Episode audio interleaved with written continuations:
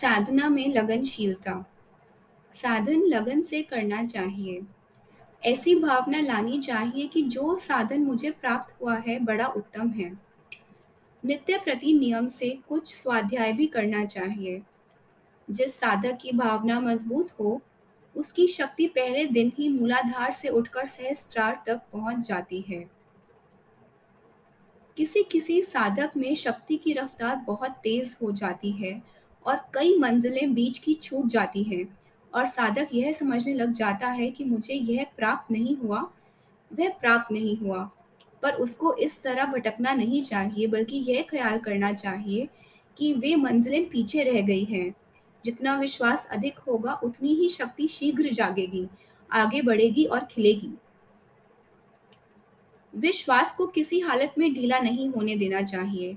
जो आत्मशक्ति जागृत हुई है उस पर पूरा भरोसा होना चाहिए, नहीं तो गुमराह हो जाने का अंदेशा है। आत्म भरोसा बड़ी आवश्यक चीज़ है। यदि ध्यान में एकाग्रता आदि कम होती है तो साधक को समझना चाहिए कि उसमें कोई त्रुटि है, जिससे उन्नति नहीं होती। यह त्रुटि शारीरिक अथवा मानसिक अवस्था में हो सकती है। ऐसा होने पर साधक को धरना लगा देना चाहिए और डट जाना चाहिए। फिर देखें सफलता किस तरह नहीं होती। सिर दर्द दिल धड़कन या किसी और कष्ट की परवाह ना करें। अगर ध्यान में मन नहीं लगता तो जप करें और खूब करें। काम काज करते और चलते फिरते राम नाम की ही धुन लगाए रखें। मतलब तो वृत्तियाँ लगाने का है, तरीका चाहे कोई हो। कोई बात नहीं, चाहे बैठ कर लगे, चलते फिरते लगे, जैसे भी लगे, लगानी चाहिए। एकाग्रता होनी चाहिए। जब से भी वैसे ही लाभ होता है, जैसे ध्यान से। इस प्रकार श्रद्धा और विश्वास से एक करोड़ जप करने से वृत्ति स्वयं शांत हो जाती है।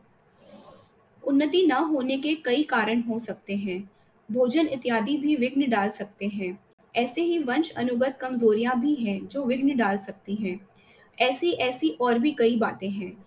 अपने माता पिता की ओर अपना बर्ताव, स्त्री व बच्चों से बर्ताव, मन में क्रोध की अधिकता, विषय सेवन की अधिकता, इत्यादि इत्यादि। इन सब बातों को साधक को स्वयं विचारना चाहिए कि उसमें कौन सी त्रुटि है और उसको दूर करने का यत्न करना चाहिए। गुरु भी साधक को इसमें सहायता कर सकता है, पर जब साधक अपना मन खोलकर उसके आगे रख दे, क्योंकि एक डॉक्टर मरीज़ का तभी इलाज कर सकता है, जब मरीज़ उसको अपनी दशा से पूर्ण अवगत करा दे। ऊँचे स्वर से नाम उच्चारण करने से भी एकाग्रता हो सकती है। बैठना ज़रूरी नहीं लेट कर भी ध्यान किया जा सकता है। अस्वस्थ होने पर। जिस आसन से वृत्ति स्थिर हो जाए, वही ठीक है। फिर भी बैठना अच्छा ही है।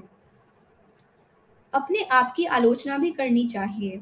ऐसा करने से आत्मा तमाम बुराइयों को चीरकर ऊपर आ जाता है, क्योंकि आत्मा प्रबल है।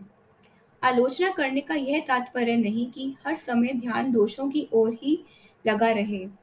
आधे पेट पटकते फिरना बड़ी त्रुटि है, अर्थात पूरी लगन, उत्साह से साधन न करना। हरि द्वार पर धरना लगा देना चाहिए। फिर वह आप सब संकट हरेगा और रास्ता साफ़ कर देगा। सब संबंधों से आध्यात्मिक संबंध मूल्यवान है और आगे भी साथ जाता है। सांसारिक संबंध उसके मुकाबले में कोई मूल्य नहीं रखते। प्रत्येक साधक को एक दूसरे से बंधु भावना रखनी चाहिए और उसे उसकी यथाशक्ति सहायता करनी चाहिए।